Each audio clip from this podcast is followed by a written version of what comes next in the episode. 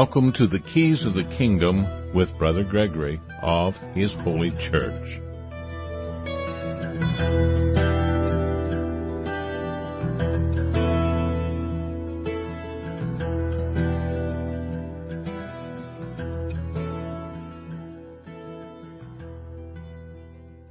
Welcome to Keys of the Kingdom. I'm Brother Gregory, and again we're going to be talking about the Kingdom of God and we're looking at Exodus, and we've gotten all the way up to and through Exodus 13.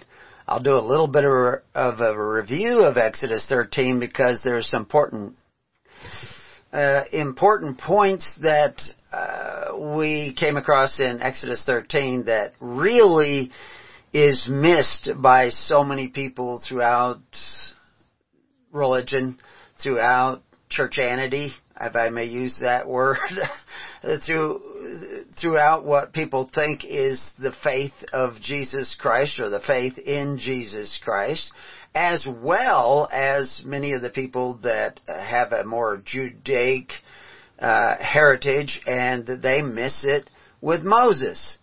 Uh, they did not understand what Moses was actually trying to teach the people when he brought them out of the bondage of Egypt. They didn't necessarily many Jews don't even know why they were in the bondage of Egypt. They they follow the trail back in the biblical text in the Torah in what Moses supposedly wrote down, according to some people. Of course, many archaeologists and even many uh, religionists today think that Moses didn't write the Pentateuch.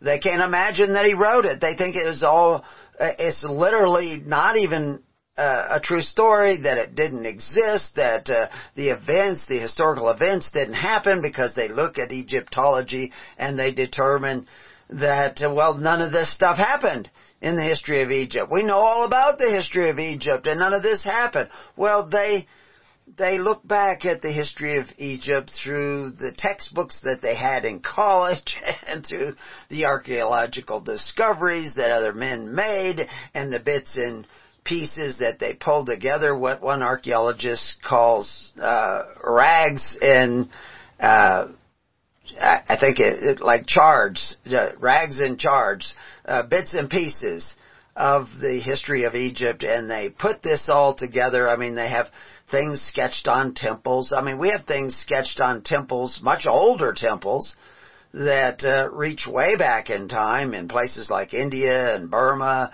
And uh, they talk about people having flying machines, uh, and uh, those things uh, come about and, and dominate the people and abuse the people. And so, is that that that true too? Are we going to look at that history as well? There's a lot of people who look at that history and, you know, and then they talk about ancient aliens and, uh, building the pyramids and, and putting the stones in South America. That, I mean, these huge monolithic stones that are put up, up on the edge of mountains, clearly taken from another mountain way off, across the valley, up the side of very steep mountains, placed together where you can't even get a razor blade between them. And they're gigantic stones, clearly carved, clearly placed together. And they say, well, how, how do we do this? And, and this is ancient temples. So there's a lot, uh, the, the only thing that, you know, you can guess all you want as to who put them there and how they were put there and, and there's lots and lots of guesses out there. And one or two of them might be true. They can't all be true. But the, the point I'm making is we don't have all the details of what went on in the past.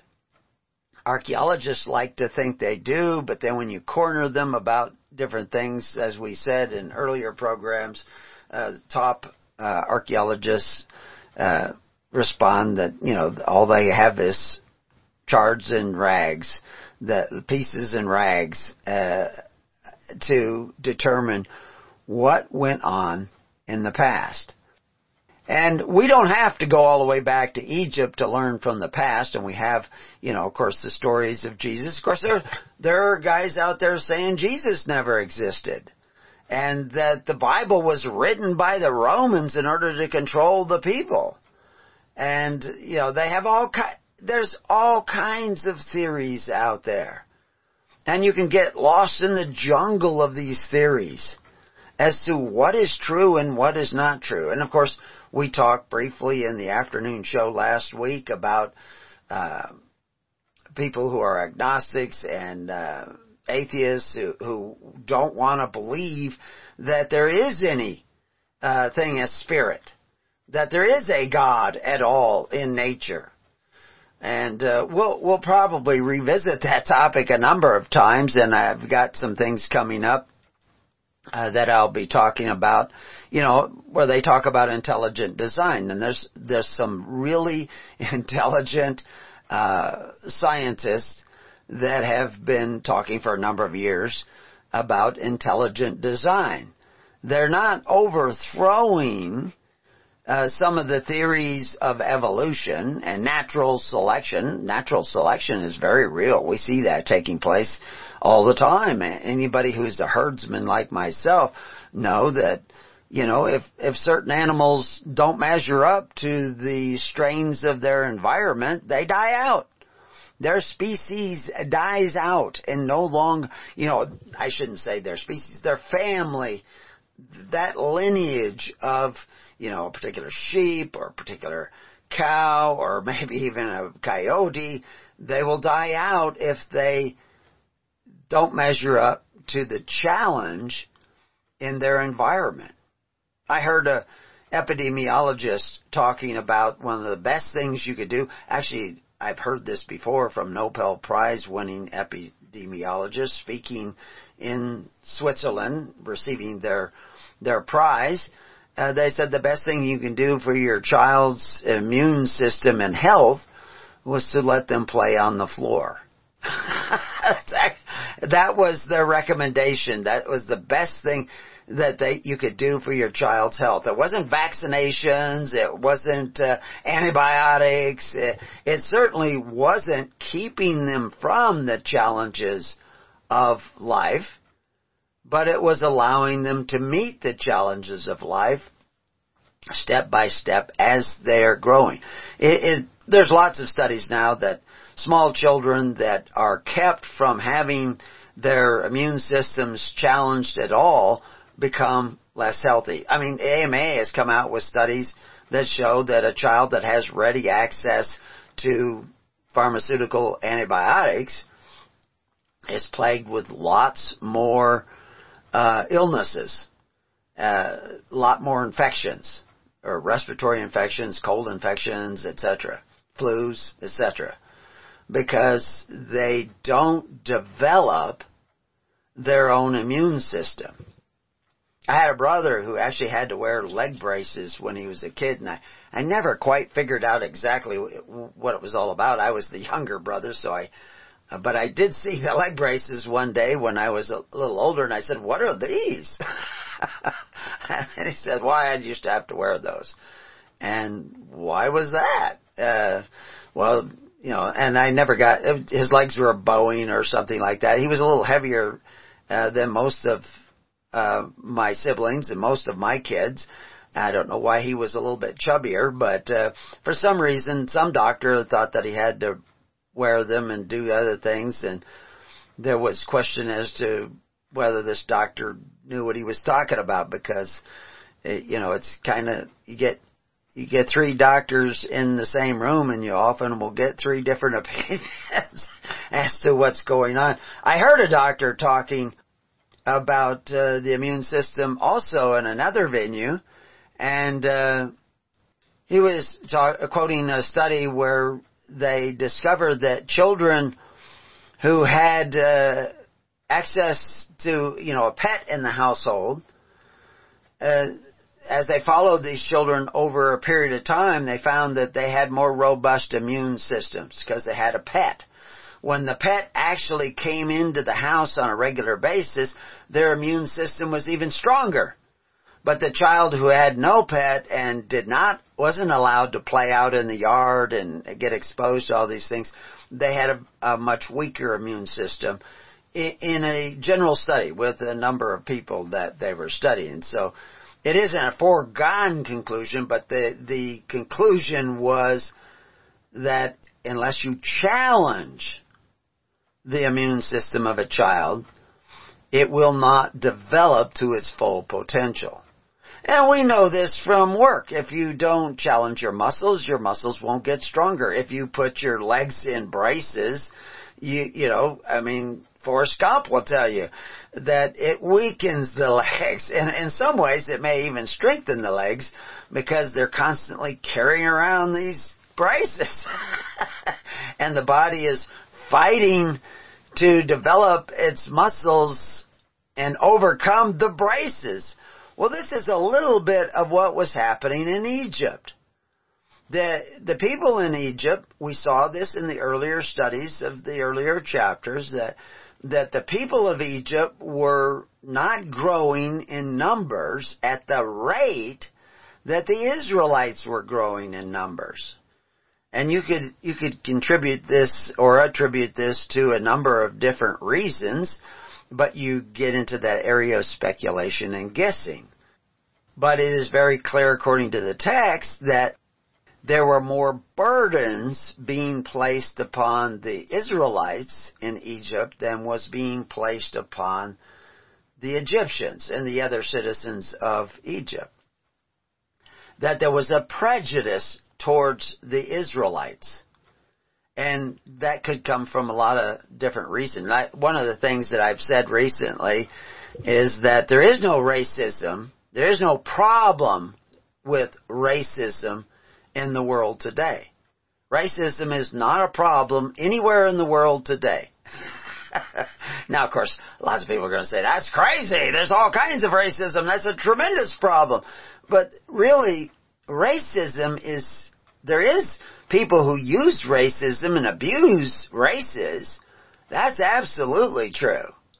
And there are, there are races that try to dominate other races. And then after a certain period of time, those races that were dominated will try to dominate the ones that dominated them. And you have this war going on between the races.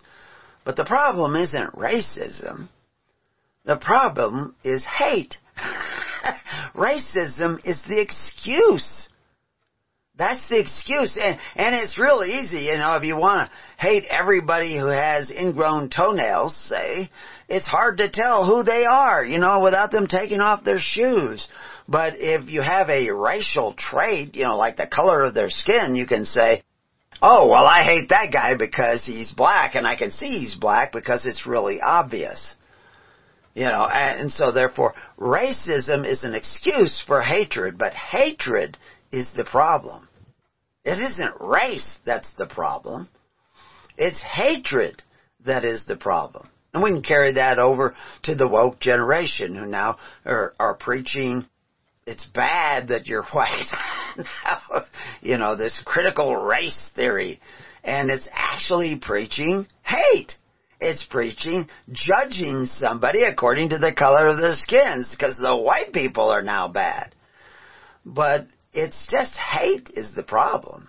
It isn't the color of people's skin. It isn't race. Race is a made up concept. You know, they said, well, let's see, let's divide the people up into races and we can say, oh, well, this person is dark skinned, so we'll make that a race.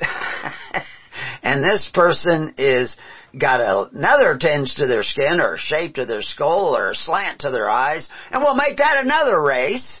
It's an invented concept. But hatred has been around since Cain. And of course that's what Moses was writing about, because I do believe that Moses wrote the Bible, uh, wrote the, the Pentateuch, the first five books of the Bible. And I, I, we've gone over a lot of the reasons why I say that, you know, because you know, you, you listen to these people that are saying, well, Hebrew wasn't invented yet. Well, how do they know? They only got ra- chards and rags. and now we find carvings of Hebrew letters that go way back, possibly to the time of Joseph. So somebody was writing those Hebrew letters. You know, oh well, we don't want to look at that. That's an anomaly. You know, that's a that's a bizarre thing. And so, and besides, when I went to school, this is what they said was, you know, so so you're you're always fighting the people who have a diploma somewhere. You know, like the scarecrow who suddenly thinks he can think because he has a diploma.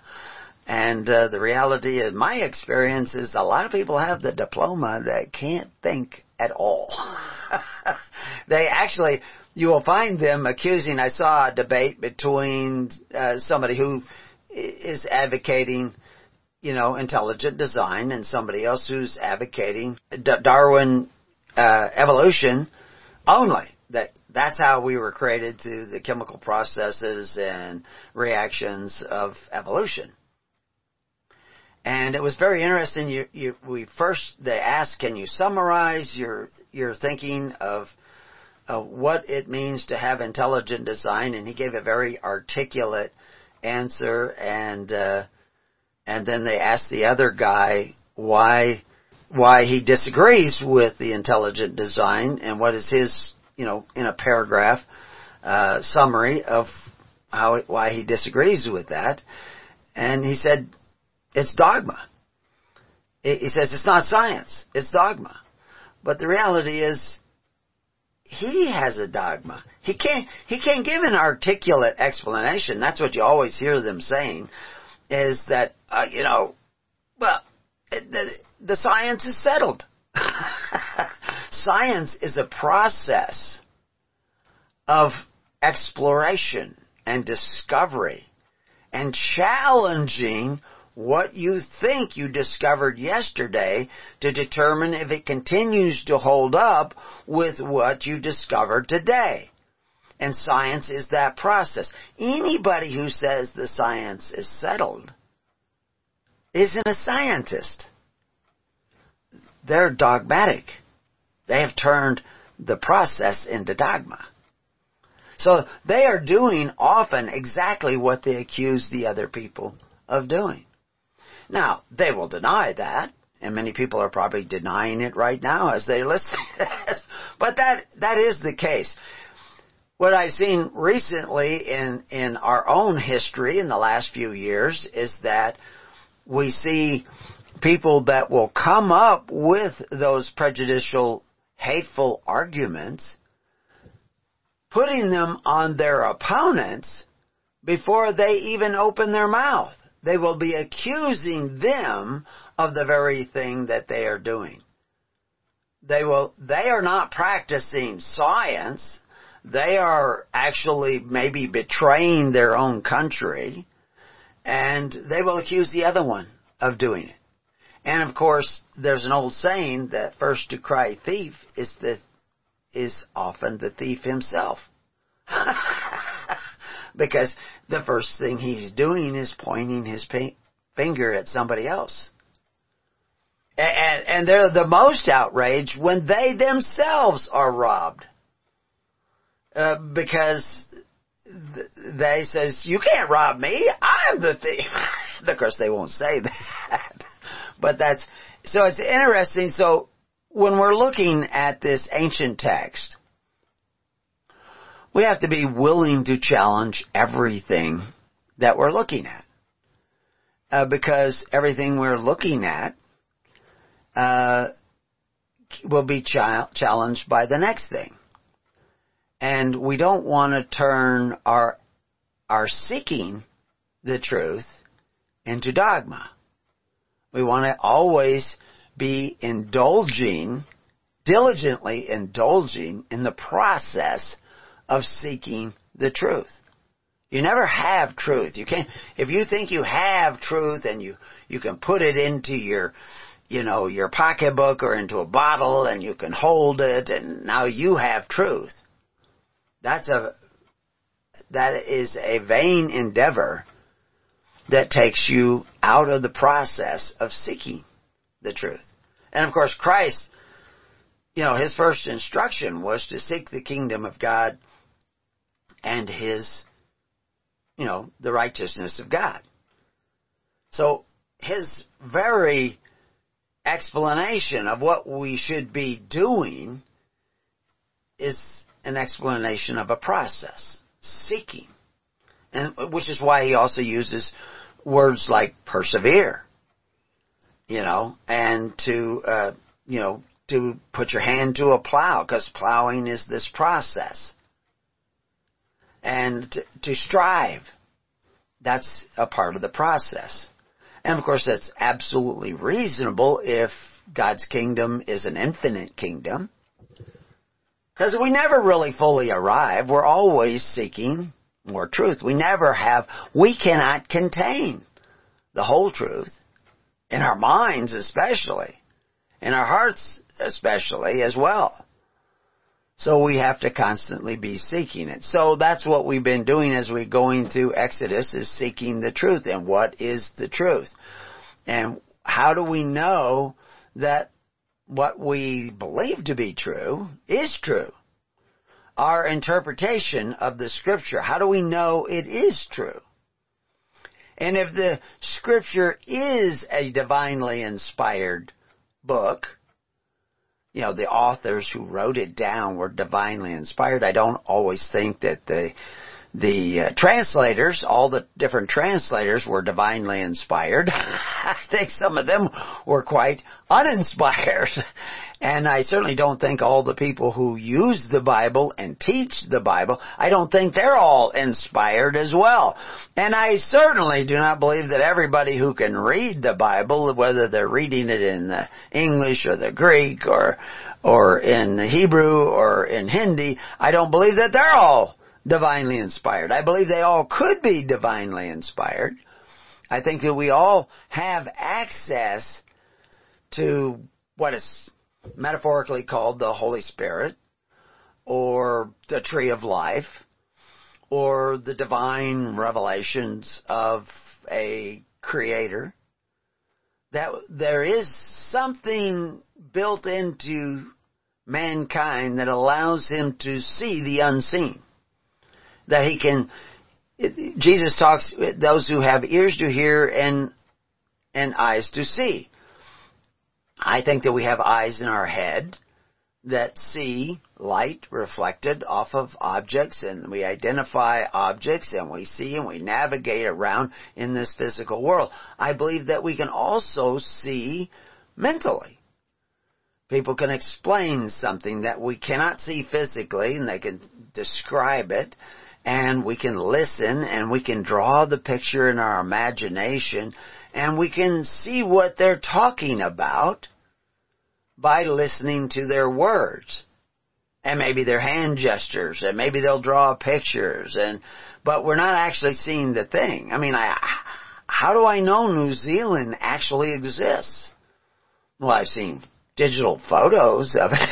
I've seen, I've seen movies that talk about it, but how do I know it exists? But I believe that there's also spiritual eyes. And now a lot of people won't. But we're going to explore that, and it'll be up to you whether you use your spiritual eyes or not. And we'll do that when we come back to Keys of the Kingdom.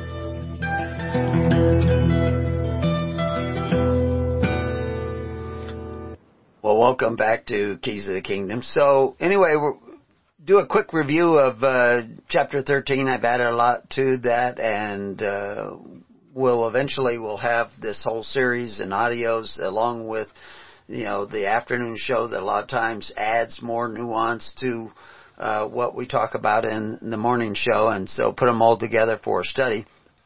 Uh, there's talk of uh, the, uh, born out of the Exodus study that was done by people like Jordan Peterson and uh, Daily Wire and Dennis Prager was there. A number of other scholars were there and uh, they did this whole study. And I haven't looked at the whole thing yet, but I was going through it and trying to go through it as I put together this study.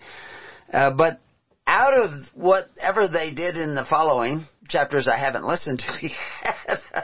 uh, which will become available, I guess, uh, on YouTube for a short period of time. I mean, the Daily Wire is in, in the business of making money. It's a commercial enterprise, and so they're doing that for that reason. But, you know, when anybody's talking about these things that should be important to us all, oh, we should be willing to listen to them. and hear what they have to say and use them as a sounding board for our own quest, our own seeking of the kingdom of God and His righteousness. Moses was setting the captive free from this idea of being in the bondage of Egypt where 20% of your labor belonged to the Pharaoh. I mean, the Pharaoh didn't say everybody had to become brickmakers that were in Goshen or in Avaris or wherever they all were, but the, in Avaris there was definitely brickmaking because it was strategically located for that. But all Israelites were not probably in Avaris because of the numbers that we're talking about, which is going to be something that we're going to address as we go through 14 and 15. It was, was the number great? Was the number small? Uh, was the journey to the Red Sea long? Or was the journey to the Red Sea short? Where was Mount Sinai? Was it in the peninsula? Or was it over there in Saudi Arabia? And those debates are part of this ongoing exploration of when did Moses' uh, exodus take place? Because there's quite a dispute. I mean, you can go all the way back to Isaac Newton. He thought they had the time frame of Exodus wrong. They and because Egyptologists had their time frame wrong. And then Velikovsky, he had another date in mind for a number of some of the his reasons were very good. I don't agree all the time with Velikovsky by any means. Um, but also, uh, you know, but I, I'm exploring, I'm willing to listen to them. Uh, David Rohl, who we've mentioned several times, and patterns of evidence. Uh, they bring up some very interesting points. And new archaeological evidence is being found all the time that kind of back this up. And there is a predominance in the field of archaeology and especially Egyptology. I don't want to pick on them.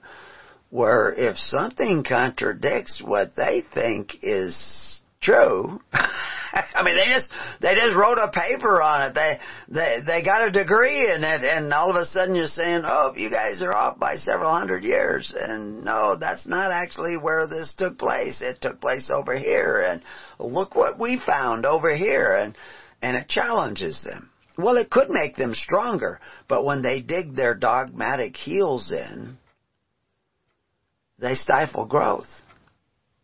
When they shut their ears and their eyes to new evidence, they stifle growth.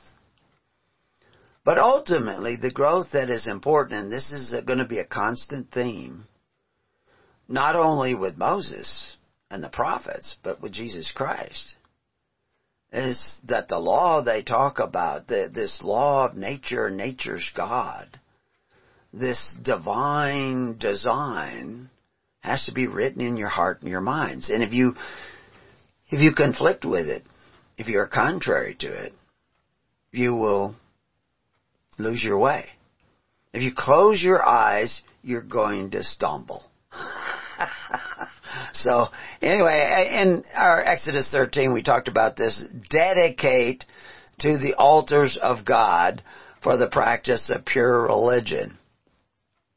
And you because they're talking about these altars already. And of course, if you go back to our studies back in Genesis of the altars of clay and stone, which we have up at Preparing You, you can realize that the altars of clay and stone was not about piling up rocks, killing sheep, and setting them on fire, uh, and and killing turtle doves was not what those texts are about. It's not about catching little birds and slitting their throats and setting them on fire. It wasn't about that, which is why Jesus was talking about their sacrifices, which had become about that. Now, even even at the time of the Pharisees, those sacrifices they uh, they understood to some degree that the that the sacrifices they were making was actually part of a social welfare system to take care of the needy of society. What they did not want to look at, and they clouded it in their rituals, is that you were not to have the leaven of Egypt in your sacrifices. You were not to have the leaven of the Pharisees in your sacrifices. And this is what we see in Exodus 13, is that the same word for leaven also stands for the words of cruelty and grievousness. And so when they're talking, taking, you know, making unleavened bread, which had some practical purpose to it because it'd be easier to carry and they could make a lot of it and they could get going quickly with it. And when they're out on the trail and it appears, and we'll get into this, that when they're out on the trail headed to wherever they were headed, that uh, they were going night and day. They were long days of walking and uh, moving and uh, they may have had you know, like I said, carts and all this stuff. We know they had ways of moving large amounts of bricks from where they made the bricks to where they needed the bricks. And we knew also that the same carts were probably also used to load large amounts of straw where the straw was made and move it to where the straw needed to be. and they, we know they had uh, burros or jackasses or donkeys or whatever you want to call them in order to move stuff as well. And so all that stuff was used by them to move across the desert to wherever they were going, which we will get to as we go through 14 and 15. But besides the practical purpose of having unleavened bread, they were supposed to get the leaven out of their quarters, as we see in verse 7 of Exodus 13. The problem with that translation, and there's other ways other ways people translate it, but the word there is this gimel bit lamad kaf, uh, from a word that normally is gimel bit vav lamad. so it's, it's written slightly different, but every place it is written gimel bit lamad kaf, uh, it's translated borders of a nation borders of your nation. And so when they're saying get the leaven out of your quarters there, somebody arbitrarily decided to translate it quarters, like get it out of your house. And still to this day, thousands of years later, when Orthodox Jews are celebrating the Passover, they make a big deal of getting all the yeast out of their house and they'll take it over to a neighbor's house or a friend's house that is not Jewish, and they will leave their yeast at that house, and they'll pick it up after the seven days because it says get the leaven out of your quarters. But what it actually says, everywhere else, if we translated it the way that word is translated everywhere else, it means get it out of your borders, not out of your house. Why do, do we have to get all the yeast out of Israel for seven days? the, the modern state of Israel? Do they have to get all the yeast out of the whole country? Well, since yeast is in the air everywhere, that's not, that's not practical. But that's not what he's saying. He's saying to get the cruelty and grievousness out of your nation, out of the borders of your nation out of the, the community of your people. Because you don't want to have that cruelty and grievousness that we saw coming from Pharaoh and his servants that was coming upon the Israelites that caused them to cry out. We don't, you're not supposed to become pharaohs in the new land where you go. You're not to oppress one another in the new land where you go. You had to get all the leaven, all the cruelty out of your nation. Well, they didn't know how to do that yet. But they were going to learn or die. So anyway, in verse 8 we see this where they talk about this message of getting the cruelty out.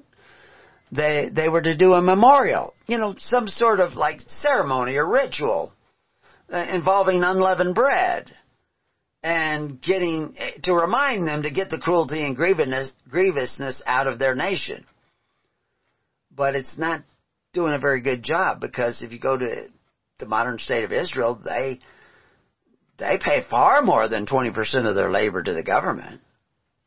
Oh, well, they need that though, right? Right? They need that. Well, I don't think Moses would agree, but, you know, I don't want to argue with him, but that's what I see. What do you see?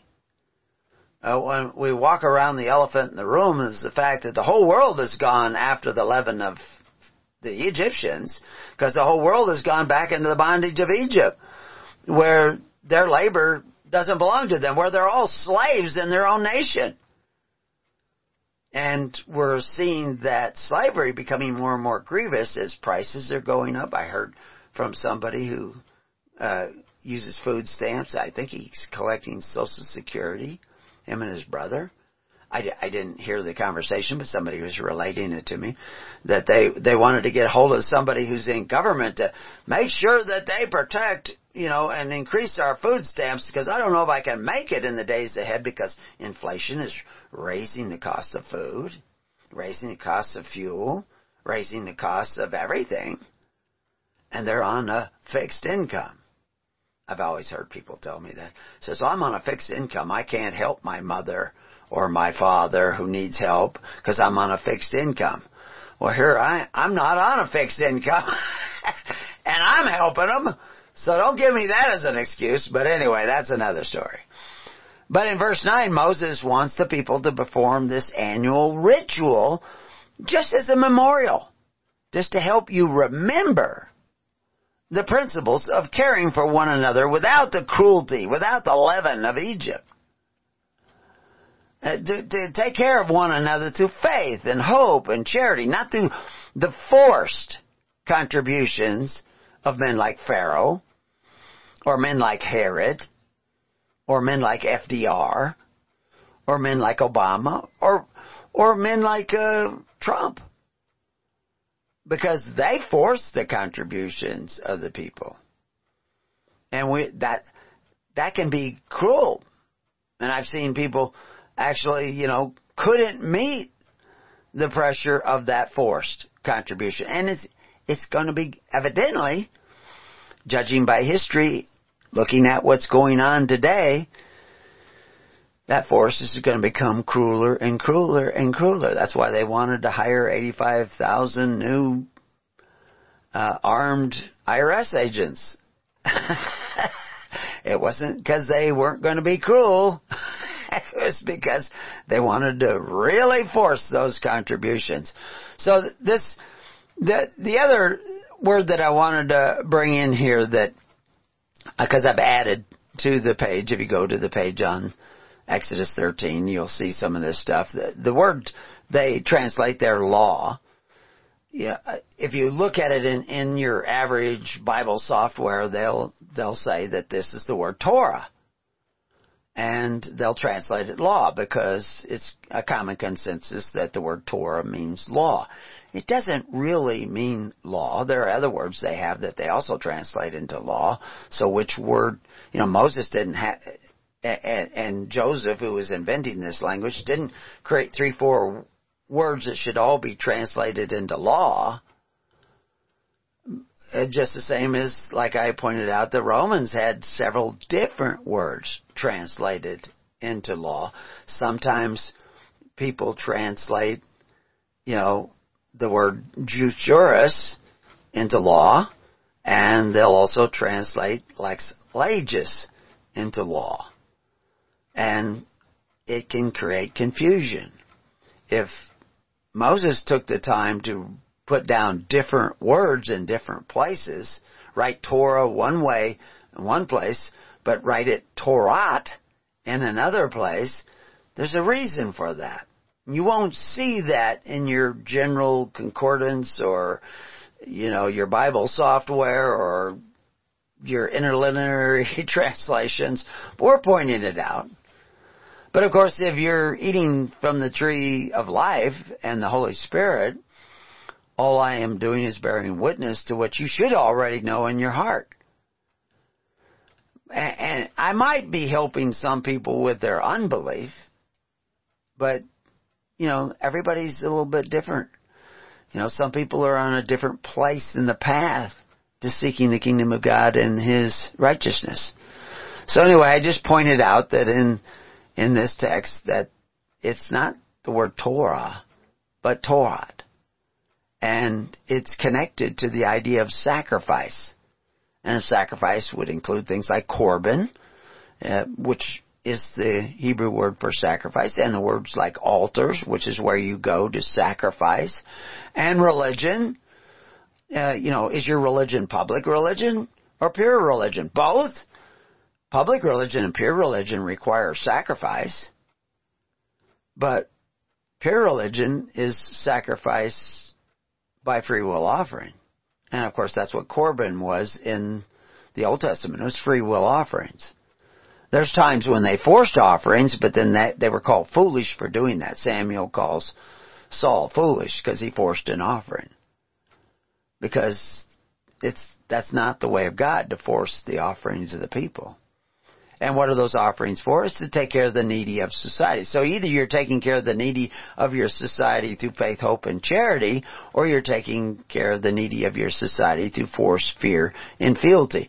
And if you're doing the latter, you will go back into the bondage of Egypt, and tyrants will rise up, rule over you, they won't love you, and they will eventually bring about your death and destruction and probably plagues and everything else. They, they bring this about. One of the plagues they bring about is war. Another one uh, will be disease. And, and I can show you, go through step by step and show you how many different ways they can do that. There's just so many. Uh, Pharaoh was doing it. Nimrod was doing it before Pharaoh. Herod was doing it.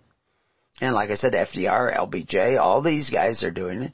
And, and the modern church says it's okay, even though to obtain benefits from men who call themselves benefactors, but only are providing you with those benefactions, those dainties of the king, through exercising authority one over the other, is by nature a covetous practice. And Peter tells you in the New Testament that the covetous practices will make you merchandise. In other words, entangle you again in the yoke of bondage, which of course it has done. And now that bondage is getting worse and worse and worse, and some people want to cry out. And this is something we'll cover today. Is cry out? How do we get God to hear us? Because if we do go back to Samuel and Saul, when Samuel explains what, what's going to happen if you go this route, a route that Americans have gone and most nations have gone, is that you're going to end up with a government that takes and takes and takes and takes and takes and takes because you went this wrong way. You didn't you didn't go according to Deuteronomy 17:16. You didn't go according to what Samuel warned you about. And so you end up with a government that takes and takes and takes and takes and takes and takes. And and eventually you're going to cry out. But God says, "I'm not going to hear you." But for some reason, God did hear the Egyptians. They went into a bondage and eventually that bondage became rigorous. And as it became rigorous, the people cried out, and God did hear them. Why did God hear those cries and not other cries? What is the difference? I think that's really important for everybody to contemplate on and seek the answer to that. And I could just tell you right out. But uh, I think it's better if you seek it, yearn for it, question for it. Just like as we will cover, when Moses first crossed the Red Sea and they go to the first place to drink water, the water was undrinkable. They couldn't drink the water and the people thirsted and they began to complain. But it was important that people actually thirst so that they can receive better water. And of course, we'll talk about living water, which you don't get out of a well. And that's really the water you want to get. Because all the things in the physical universe are expressing something about the spiritual universe. Because according to the biblical text, the Spirit came first. And it's the Spirit that moved upon the waters and brought the world into existence. And this is going back to the intelligent design people. They're saying there is an unmoved mover. Going back to philosophers Aristotle, Plato, but you know, all the agnostics and, and, uh, atheists today think they're smarter than Plato and Polybius and Socrates and Jesus and Moses. Uh, they all know better. They have their truth. but I, I believe that there is a spiritual unmoved mover. And I believe that our personal union, our personal relationship with that unmoved mover will give us answers to questions, sometimes before we even ask them, but usually afterwards. but uh, anyway, we'll we'll also explore that in the days ahead, and and probably somewhat today. Uh, so at verse 16, the ritual is done in hope of the law being put into your mouth. In other words, what we would see in Hebrews, written upon your heart and upon your mind. Uh, upon the very soul of your being. It's not just memorized where you've got a, a dogma or a doctrine and you repeat the words over and over again and then you have to, you know, energize those words with emotion and you go to a charismatic church or a holy roller church and you stimulate an emotion and that emotion uh, consummates the ideas in your head and you think you've had a spiritual moment. But the spiritual moment comes much deeper. It's not a, spiritual is not physical. You're not going to find the phys- the spiritual reality by looking in the physical world. You'll, you'll see patterns that may suggest that there's a spiritual reality. And of course this is why so many people who want to deny a spiritual God that is the divine designer because they want to be the designer. What will happen, we'll briefly get to this, uh, what will happen when you deny the divine designer and you have what you will you'll find people saying is that they have their truth. Their truth. You have your truth and I have their truth. And of course it doesn't start there. It usually starts with let's just agree to disagree. Well, I already agree we can disagree.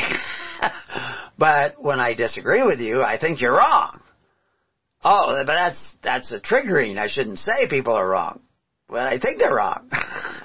and I think I'm right. But I want to also repeat that what I think today is a result of admitting what I thought yesterday was wrong.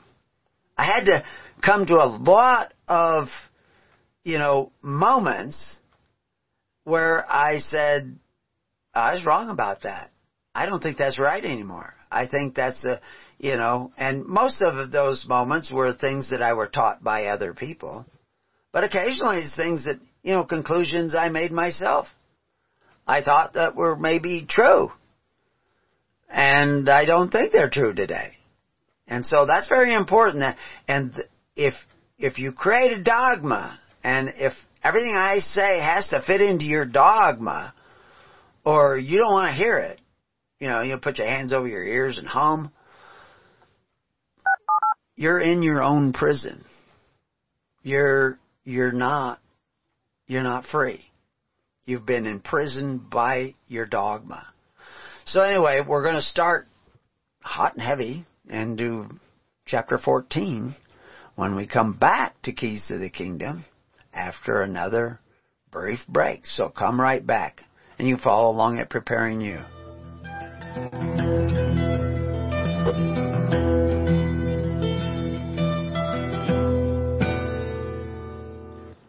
Well, welcome back to Keys of the Kingdom. So, before we actually begin, I want to read one quote from James 1, 19, 25, and it's kind of going to sum up what we've already talked about, and it's going to overlay itself and what we're going to be studying in, in chapters 14, 15, 16, 17, and on. And it says, Wherefore, my beloved brethren, let every man be swift to hear and slow to speak, slow to wrath, for the wrath of man worketh not the righteousness of God. Now what is the wrath of man? We talk about the wrath of God, and like I said, the wrath of God is the consequences of going against the law of nature, and nature's God, going against these principles and precepts that Moses is actually going to be trying to teach the people, which we will get to in 15, and what we think is true. So if you already know the truth and you can't, don't think that anything you know could be wrong, probably can't help you. And so you can continue where you're at. And we've already explained where everybody is at is in the bondage of Egypt again. And it's going to get worse and worse and worse and you can say it was prophesied, but I believe in Jesus, so everything is okay, but do you really believe in Jesus? Because Jesus talks a great deal about the fact that many will think they're following Him, doing things in His name, but they're not. They're actually workers of iniquity, because they, their house is full of leaven. They're full of willingness to force one another. Now, on an individual one-on-one basis, I can explain this in more detail for that individual but I'm speaking in generalities. But it, this takes us back to hate is the problem today. But what is hate? You think hate is anger and, and, and that wrath of man? No, the wrath of man is the evidence of hate. Just like the wrath of God is the evidence that you have strayed from the law of nature and nature's God and right reason because they're, those are convertible phrases. Hate Hate is the absence of love. Just like darkness is the absence of light. Your hate is not the problem. It's your lack of love that's the problem. So we just took this idea that the problem is not racism, the problem is hate, but the problem isn't hate, the problem is lack of love. And so this is what Moses is going to try to teach the people, how to replace their judgment, their hate, their anger, their fear, because fear is also a lack. Fear comes when you lack courage. When you, when you lack courage, that usually means you, you lack faith. And so therefore you become afraid. If you lack faith, you will become afraid. And how do you cut yourself off from faith? You cut yourself off what, what did we see with Adam and Eve? As soon as they ate of the tree of the knowledge of good and evil so that they could become gods, they also became afraid. And they went and hid. You see, because they lacked life. They lacked the love of life. And they, and how do we get it back? And, and again, that this is a part of answering the question of how do you cry out to God? Everybody complains about oppression. Everybody complains about evil men in high places. But God's not going to hear your complaints if you're just complaining. You need to add some other factor, and that's what we'll get into later. But to finish the quote, wherefore lay apart all filthiness, all superfluity of naughtiness. well, that we could look into that, but we don't have time. And receive with meekness the engrafted word, logos, which is able to save your souls. Engrafted. Now how do you engraft the word? You memorize it? You repeat it over and over again in your head? No, it has to be written in your heart and in your mind. And, and you do this by being doers of the word. He says, but be ye doers of the word and not hearers only. Not saying Lord, Lord only. You have to actually be a doer of the word, deceiving your own selves. You can't, and, and, this is what happens. A lot of people are deceiving their own selves. It says, oh, there's nothing we can do that all we have to do is believe and then we're automatically saved and we can go and do all the superfluity, naughtiness, have all the leaven in our house we want, and we're saved because we we we can't do it any. We're just saved by grace. Well, somebody's saved by grace. We're all saved by grace who are saved, but there's a lot of people who think they're saved and they're actually workers of iniquity and Jesus won't have anything to do with them. God won't have anything to do with them. As a matter of fact, if God were really here, the salvation of God was here, you just had to run down this uh, little plank onto the ship of God you wouldn't be able to make it to the end of the day because there'd be too much light. And as you got near the light, you'd see what a wicked superfluity naughtiness person you are. How you've been coveting your neighbor's goods and desiring benefits at the expense of your neighbor and, and putting heavy burdens and cruelty upon your neighbor so that you can have free stuff. And, and you don't care about your neighbor.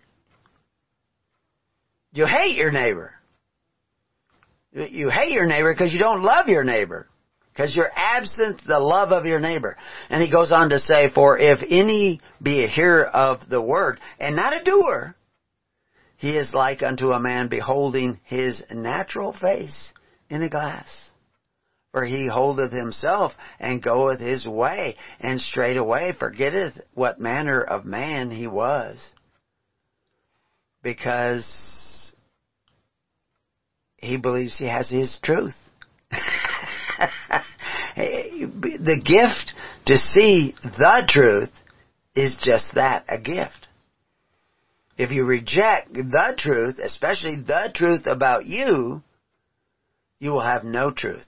All the people who think, well, I have my truth, you have your truth, and that person over there has their truth, and everybody has their own truth, they have no truth.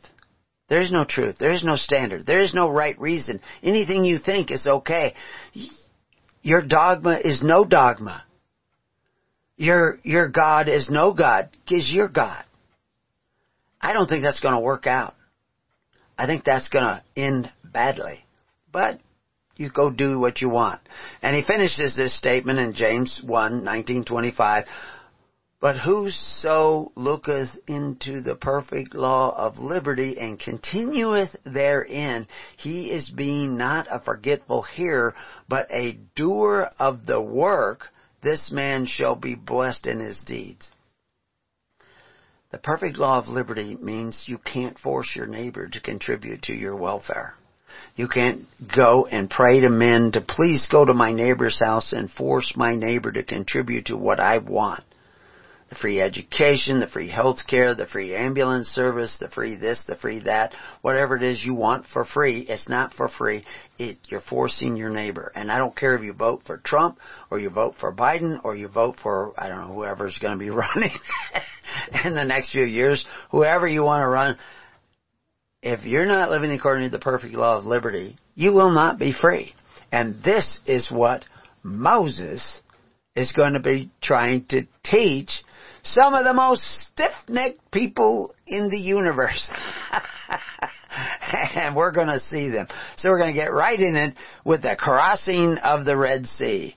And the Lord spake unto Moses, saying, Speak unto the children of Israel, that they turn and encamp before uh, between Migdol and the sea, over against Baal-zephon, before it shall ye encamp by the sea.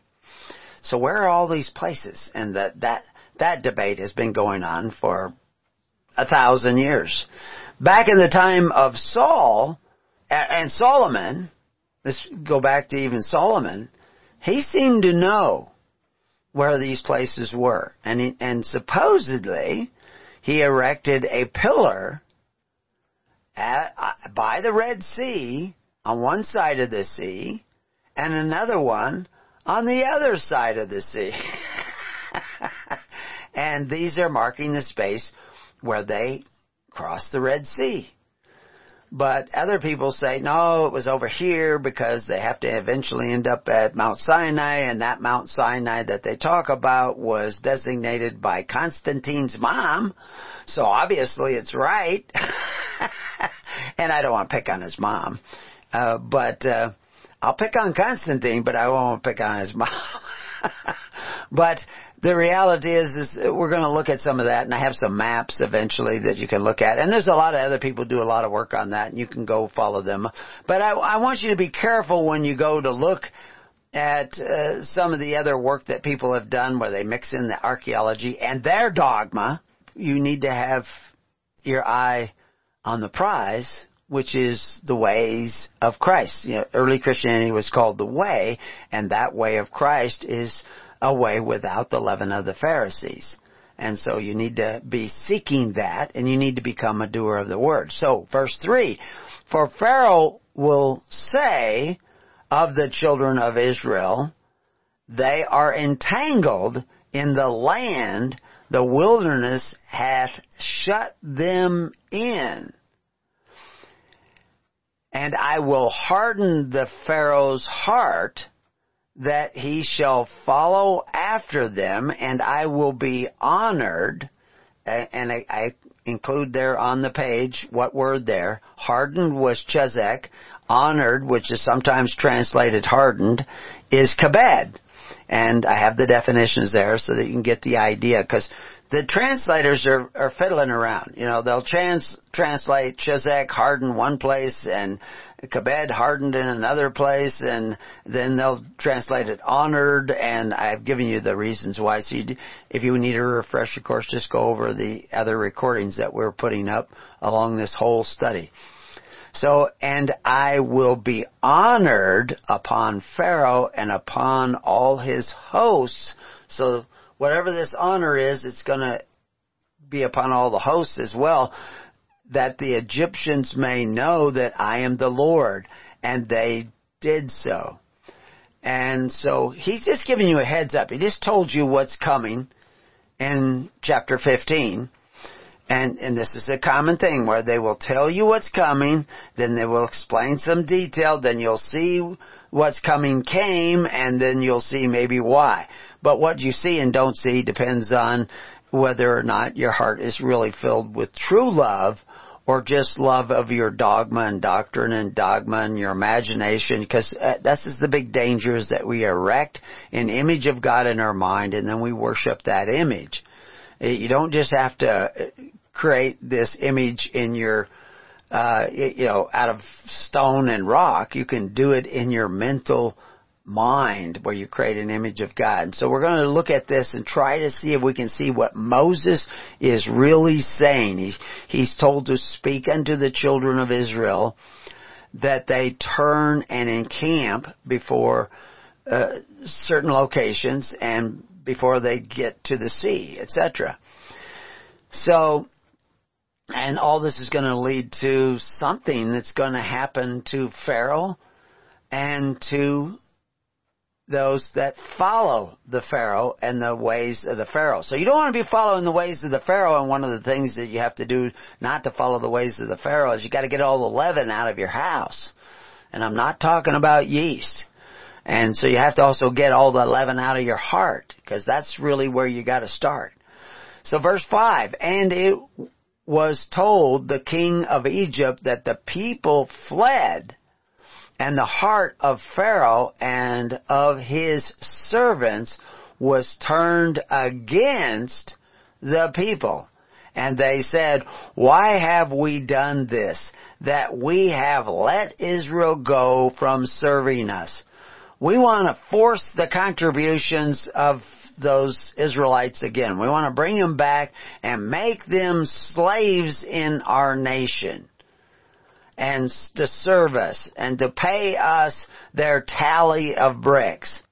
So, you know, like I've, I've said this many times and we'll, I'll do this really quick so that, and we'll explain it more later, that when people, when I first wrote the book Covenants of the Gods, which is how you go into bondage. 15 different ways to go into bondage by making covenants with the gods, which has to do with the Ten Commandments. You're not to make covenants with the gods. You think it's making covenants with statues or something, but no, it's making covenants and why you make those covenants. And there's a lot of reasons.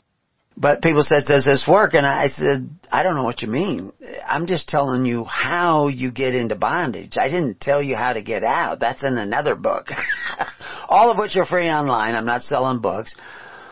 But, uh, so how, how does this work? Well, what it does what what all this bondage stuff does. It, it puts you in the bondage of Egypt, and when you want to get out, you have to learn how to cry out. You have to learn how to get the leaven out. You have to come together. You have to care for one another, help one another. You have to do all this stuff, and we'll see how when they leave Egypt, which actually we we looked at a little bit briefly in thirteen where they they talk about this how they were coming out, and I explained. I've actually added that on the page too. Uh, that covers chapter 13. That they were coming out in ranks in an orderly fashion and of fives and fifties and probably tens because this idea of gathering in tens, hundreds, and fifties, which we see Jesus talking about, is really a part of the same tens, hundreds, and thousands. Depending, you know, it was fifties then because they had five thousand men in their families when he talks about it in Mark. But this idea of gathering in tens goes back way back before Nimrod. It's the oldest form of self-government.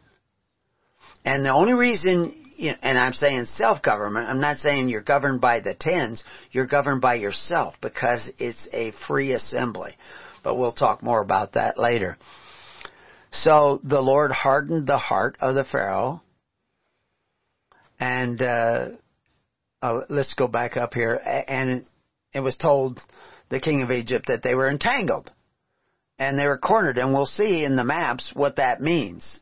That that there's actually a word there that means confused, that they were going the wrong way. And there was a standard way to go, which would be along the coastline, but th- he explains why they were to go this other way.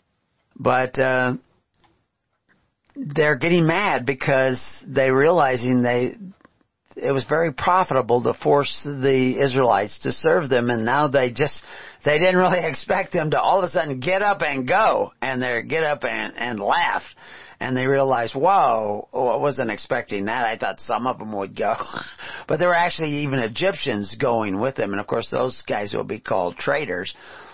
And he made ready his chariots and took his people with him.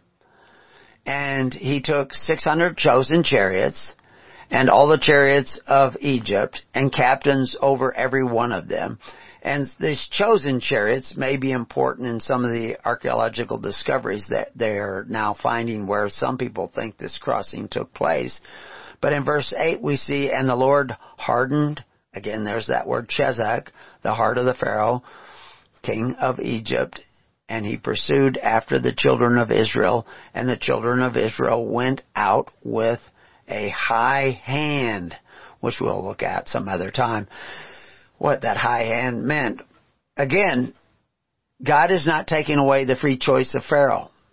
He's guiding the people like chess men moving across a board, and this is going to, unless the Pharaoh repents, that Pharaoh's going to dig his heels in and do more of the same of what he's already done. And now we see his men actually turning against the Israelites because uh, they were saying, "Let him go, let him go," and then now all of a sudden they're saying, "Like, why did we let him go? Why did we let him go?" And they want to go and and punish him. And also, we know that they left with huge amounts of gold and and precious things and flocks and everything. And if we just go in there and kill them and they throw up their hands and maybe we'll kill all the men mostly and then we'll take them back and make them serve us again and make them better slaves than they were before. Like I said, when I wrote the covenants of God and everybody wanted to know, does this work? I says what this does is get you down on the shores of the Red Sea with the Red Sea at your back and all the armies of the Pharaoh coming down on you with everything they got and s- still some people wanted to listen. so, but what you really want is God between you and the the the people whose hearts are hardened, who are not going to want to let you go, who have the dogma of hate. And we see that rising up in society. Most, uh, uh, when we first started seeing it in a strong, strong way, it wasn't white supremacists. It was people in government who hated everybody who didn't want to do things according to their dogma, according to their ways of selfishness.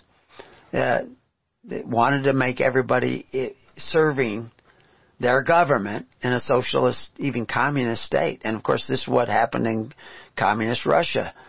Uh, the the people who were doing all this for the people were now saying, "Kill everybody who doesn't agree with us. Kill, kill, kill." Don't stop killing. And they killed plenty. So it's the same way in the socialist state of Germany. Same in the communist state of China. And same is what coming. That is the plague that's coming because we haven't been diligent in, the, diligent in the way of righteousness. Verse 10. And when the Pharaoh drew nigh, the children of Israel lifted up their eyes, and behold, the Egyptians marched after them, and they were sore afraid, and the children of Israel cried out unto the Lord. So there's, there's two events here. There's this afraid, uh, which has to do with fear, and there was also the children of Israel who cried out. They, is this all the same people? Are there some that are afraid and some crying out with that kind of crying out that we will see Moses doing? That kind of crying out that God does hear? God's not going to hear the whiny crying out. He's going to hear a different crying out. So that's, we're going to have to learn to distinguish that.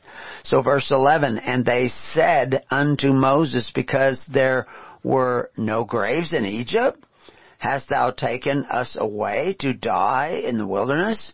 Wherefore hast thou dealt this thus with us to carry us forth out of Egypt? Is not this the word that we did tell thee in Egypt, saying, Let us alone that we may serve the Egyptians? So there's lots of statements here. Are these statements by all the people or are some of the people talking one way and some of the people talking another? For it had been better for us to serve the Egyptians than that we should die in the wilderness. And so in verse 13, of this chapter 14, we're seeing Moses tell the people something that Jesus tells the people too. And Moses said unto the people, Fear ye not. Stand still. Remember, be still and know. And see the salvation, the solution of the Lord which he will show to you today. For the Egyptians whom ye have seen today, ye shall see them again no more forever. The Lord shall fight for you, and ye shall hold your peace. That 1414, Exodus 1414, that, that's actually carved on my daughter's holster. which says, The Lord shall fight for you and ye shall hold your peace. But now we're in chapter, uh, same chapter, verse 15. And the Lord said unto Moses, Wherefore criest thou unto me? So now the God is asking Moses, Why are you crying unto me? Speak unto the children of Israel that they go forward. But lift thou up thy rod and stretch out thine hand over the sea and divide it, and the children of Israel shall go on dry ground through the midst of the sea. And I, behold, I will harden Chazak, the heart of the Egyptians, not just the Pharaoh, but the Egyptians, and they shall follow them, and I will get me honor, kabed, upon Pharaoh and upon all his hosts and upon his chariots and upon his horsemen. Now, just to point out, we saw that fear not section, 13 and 14.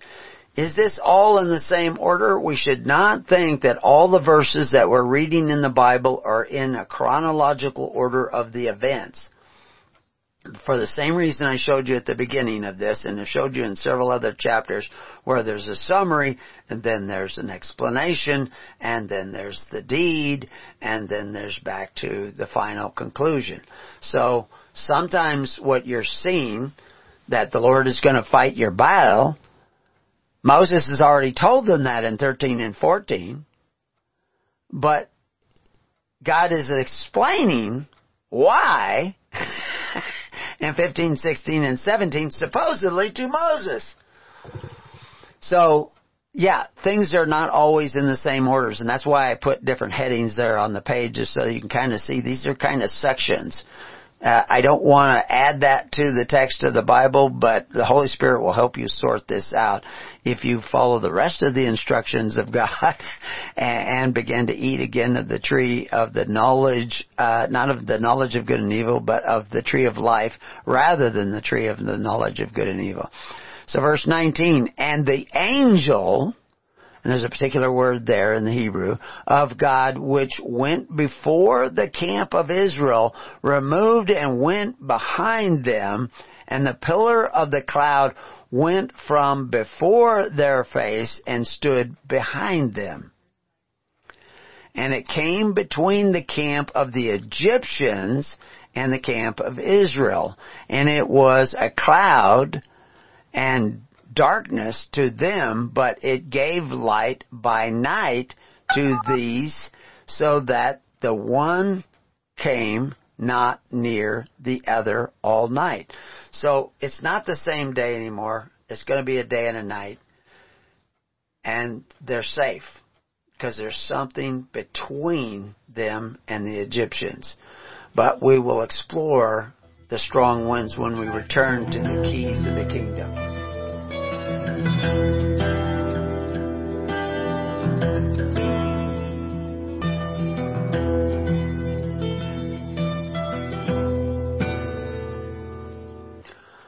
Welcome back to Keys of the Kingdom. So, we're trying to get across the Red Sea.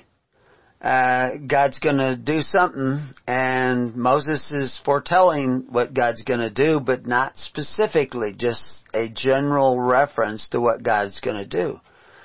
And, and so he's giving them a heads up. Of course, when he's writing this, he already knows. So the idea that he puts certain things out of order is a common literary way in which stories were told by people at that time, or at least by Moses as we read them. And actually, you can find other uh, texts that were written back in ancient times, and that it, it's a common thing that you see where they're they're giving you a little kind of hints in the text. Now, a lot of things that Moses is leaving out of the text uh, obviously occurred because he's just not telling us every final little minute detail. But he's putting certain verses in for a reason. And sometimes it's part of an allegory to tell you things in the future. And sometimes when you see this, he will repeat it, the same thing twice in a little bit different way. And what that is, is trying to tell you that this is part of a basic principle that we see you know, where history repeats itself. He's saying that this is something that is repeated over and over again in the history of mankind, at least part of the message that we're giving you. Maybe not the specific details, but part of the message. And of course, like I said, you know, realizing that we're back in the bondage of Egypt, realizing how we got there, realizing that it's our fault, and and what does that do uh, if we act upon it according to the instructions that we see coming from Moses and the instructions that we see coming from Christ, which are the same instructions.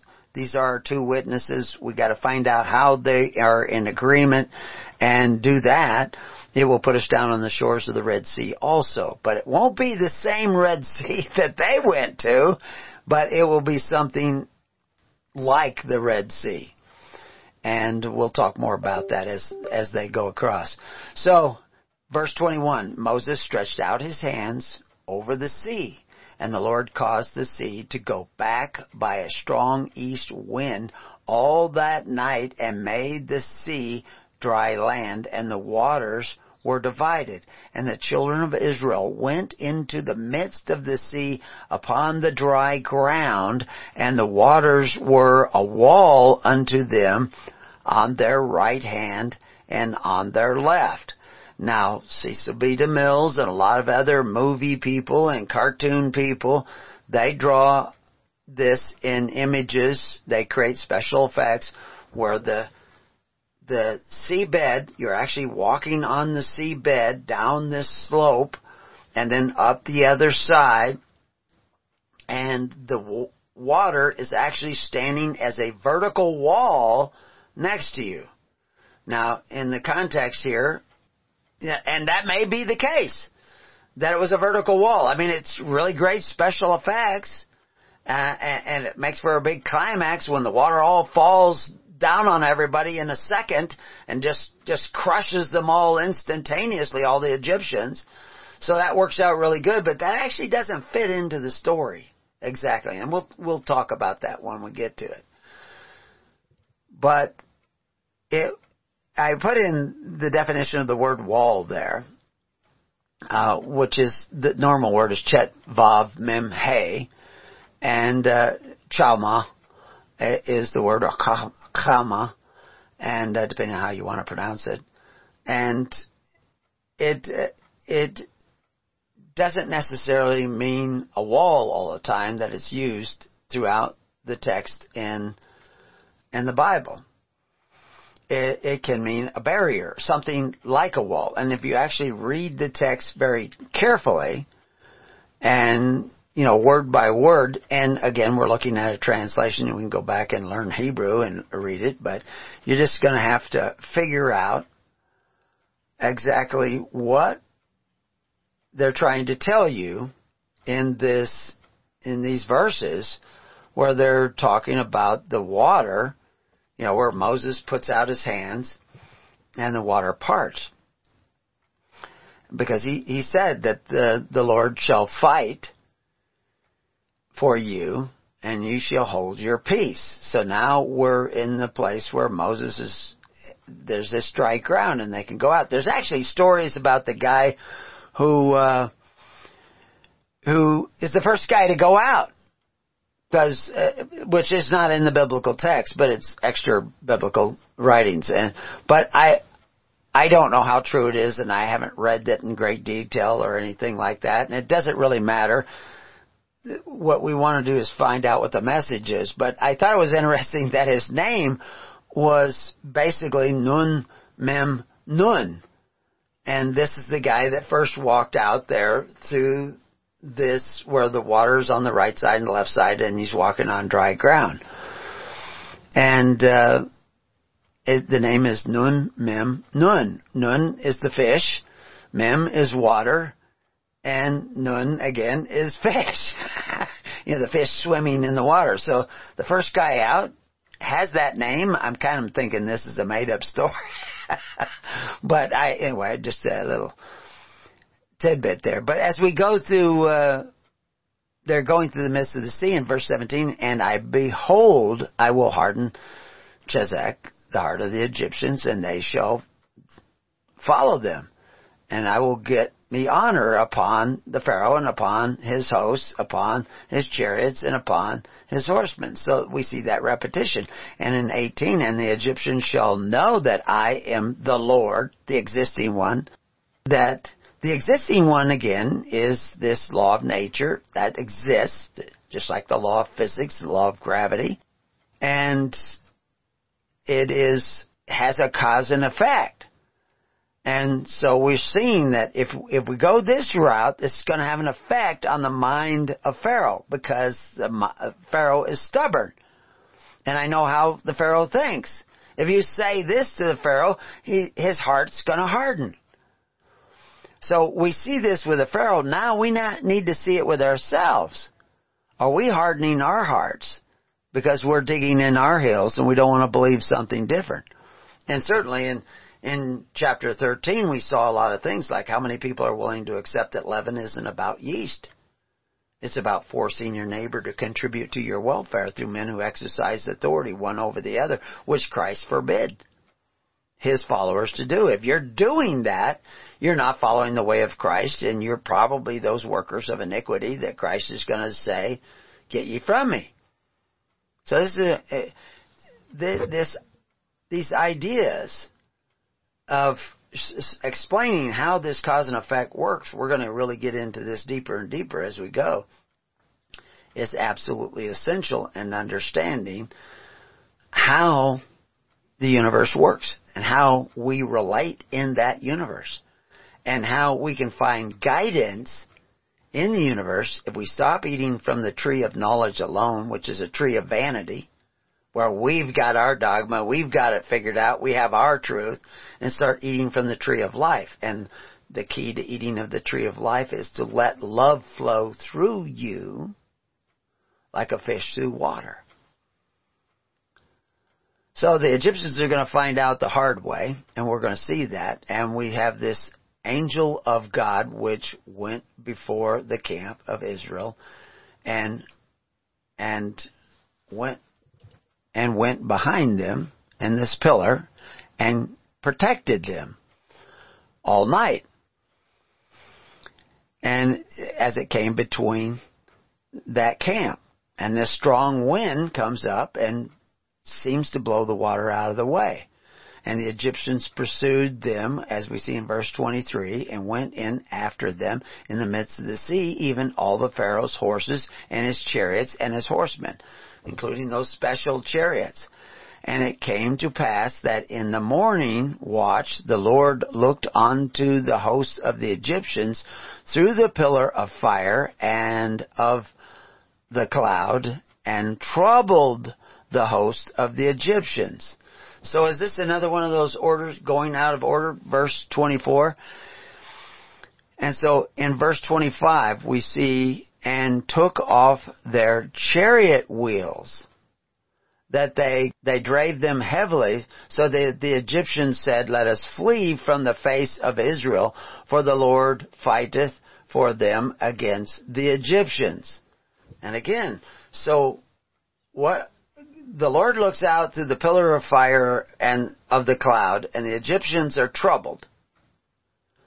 And they took off their chariot wheels. Some people say that chariot wheels broke. But it actually says they took off. It appears, when I look at the Hebrew, it appears that they actually took them off. And, and they drave them heavily so that the Egyptians said, let us flee. So they're already taking them off because they're already in this position of fleeing. But they're having trouble fleeing because something is taking place. What is taking place that they're having? How are they going to go faster because you took the wheels off? Well, something's happening because of this troubling that's taking place. The Lord fighteth for them against the Egyptians. So they're already Something's happening. It's not this instantaneous collapse of the wall just crushing them. They've got time to take the wheels off. Now, if you look at how the chariots were made in those days, we have carvings of how the chariots are made. The, the axles are probably ash. They have very thin, lightweight wheels, very lightweight. I mean, the, the, the actual basket that they stand in is probably just that, a basket with a little bit of frame, bowed wood frame probably, maybe some metal and some of the better ones. But this axle is a long axle to give them this wide wheelbase, and they can quickly take off wheels. If you're in a battle and you break a wheel, you need to put another wheel on. There's a chariot over there. He's got one broken wheel. I'll take his good wheel I'll put it on mine. We'll have one chariot. You get on my chariot and we'll go together. Axle break. We can pop that axle out, slide it out from underneath there, put another one in, get wheels going, get going again. But they're taking the wheels off. Why are they taking the wheels off? How is that going to make them go faster? And this is what I believe. I don't believe there was a wall of water there that you could see like a wall like in Cecil B. DeMille. I believe that the sand appeared, and we'll look at this more when I show you the maps. Sand appeared, it dried out, it was firm, they could walk across, they could take their carts across, they could take their donkeys across, they could get across, and they were doing just that. And on the one side there was water, on the other side there was water like a wall. And they kept going across. And when they got all the way across, now the Egyptians are coming after, just raging on that dry land, but something happens that troubles them. The water starts coming in again it, it comes in gradually, and the sand is not dry anymore. Now it's silt. You go along the beach, uh, and it, you go get ten wheels and roll them along the beach in the same rut, and you will see a rut developing, and the wheels will start getting bogged down and they will start getting dig in deeper and deeper into the sand as that water is getting deeper and deeper one inch two inch three inch four inch and now all of a sudden you're trying to go back you're fleeing now and you're fleeing with hundreds of chariots, following one behind the other because it's only so wide and they're in this narrow gap. One behind the other and they're making ruts and the guys behind are digging in and the guys ahead are, and the water is slowing down the horses and they remove the wheels.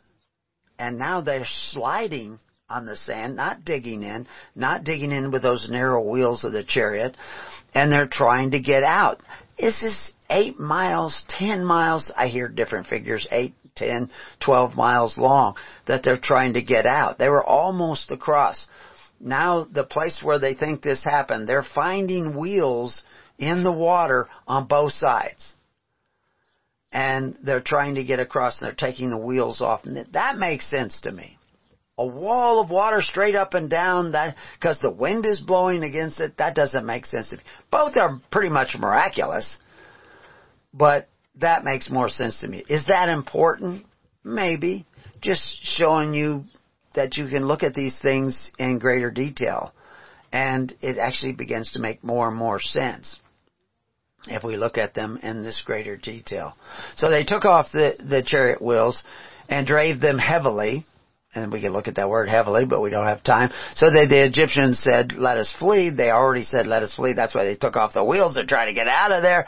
And they're hydroplaning miles and miles. Now the horses are somewhat tired already because they just ran eight, nine, ten miles to get to where they were. And now they're trying to get back because the water is coming in behind the Israelites and in front of the Egyptians and it's coming in and it's getting, like I say, one inch, two inch, three inch, four inch, and they're getting bogged down, and something is taking away the sand.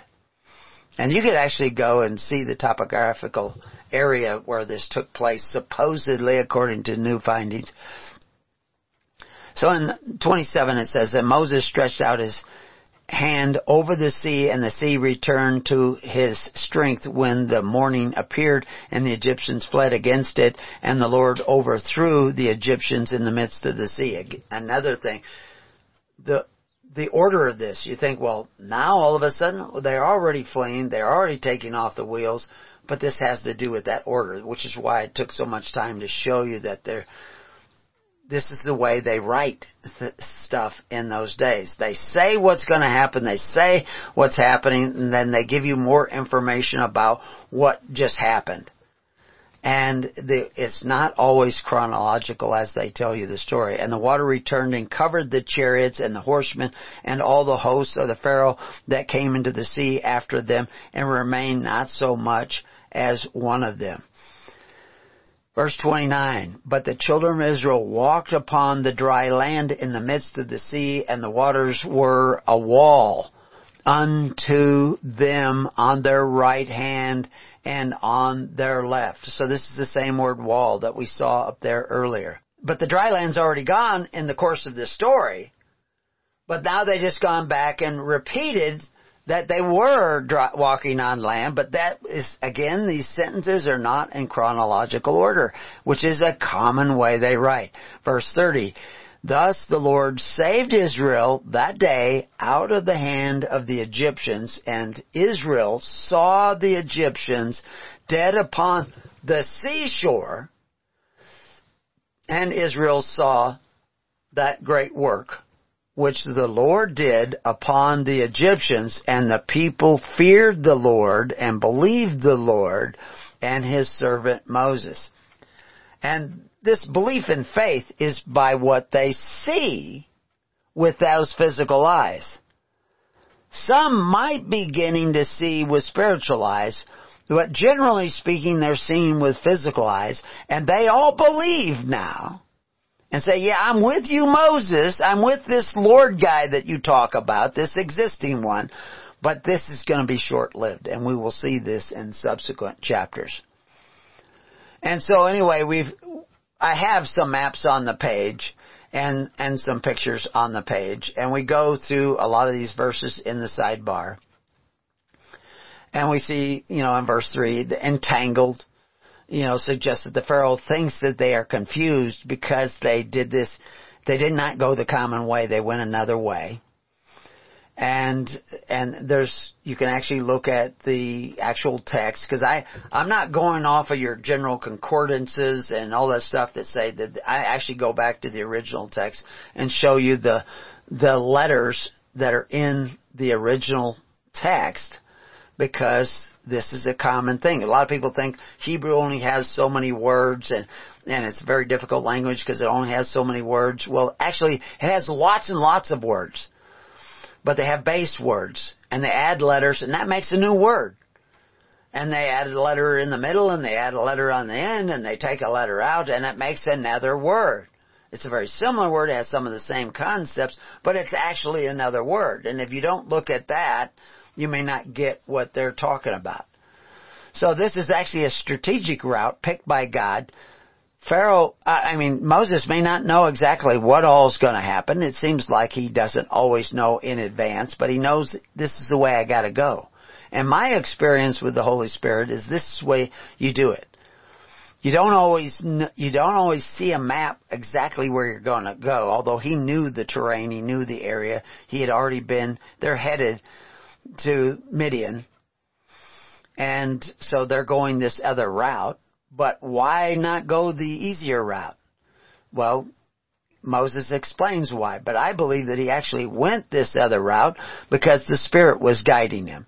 He didn't necessarily know why until he got there because we see at times he'll be questioning God and saying, okay, what do I do now? And, and God gives them the answer. We'll cover this when we cover 15. How do you know when God is guiding you? in times of tribulations? How you how do you know what you should do? You're not going to always have a Moses to say, "Oh well, go here, go stand there, stand still." You need to be letting God write upon your heart and your mind and guiding you in the spirit, which doesn't mean guiding you in the holy roller emotional state that is sometimes generated in different churches. That's not, if, if your church is all full of emotion and excitement, it's probably not the church established by God. That's a church established by emotion and adrenaline and hormones and excitement.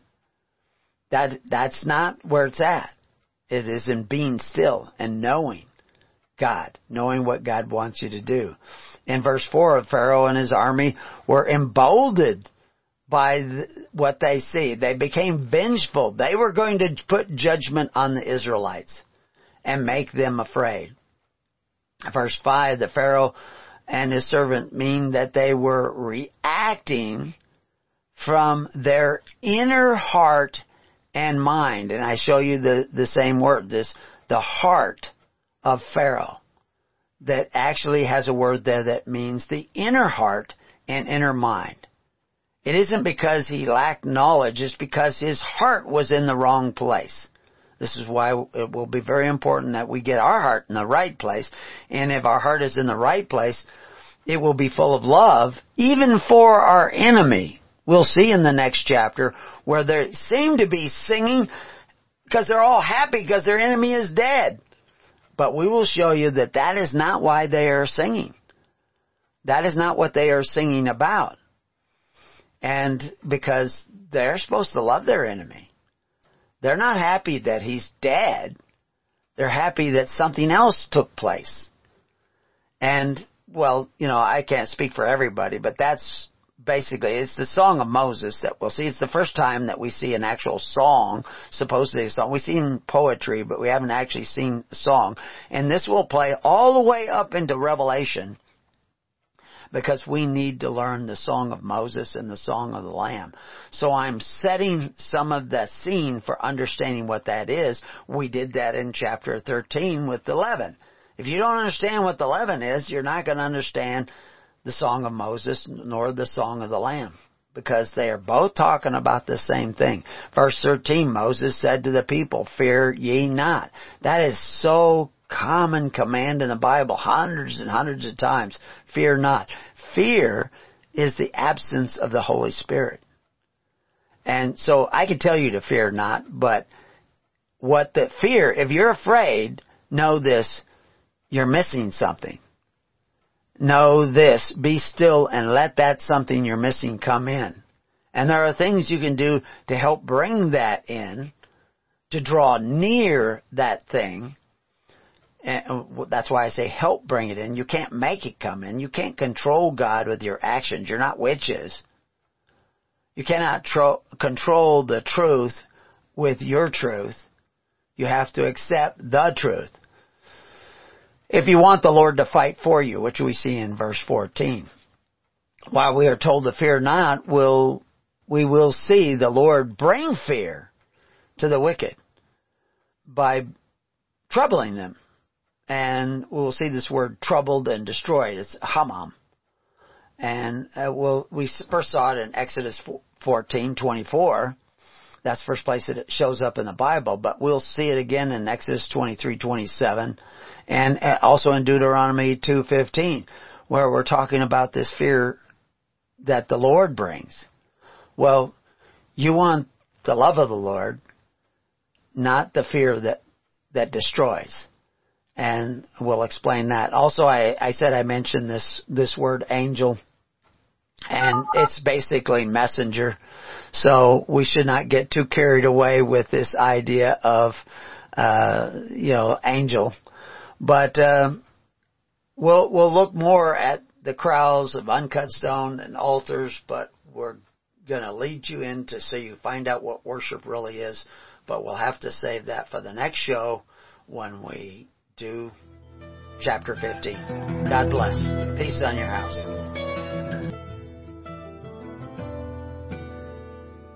You have been listening to The Keys of the Kingdom with Brother Gregory of His Holy Church. For more information on the educational ministry provided by His Holy Church and Brother Gregory, including services, counseling, lectures, books, and other audio materials, please write to His Church at Summer Lake, Box 10, Summer Lake, Oregon 97640. You can also find us on the web at www.hisholychurch.net.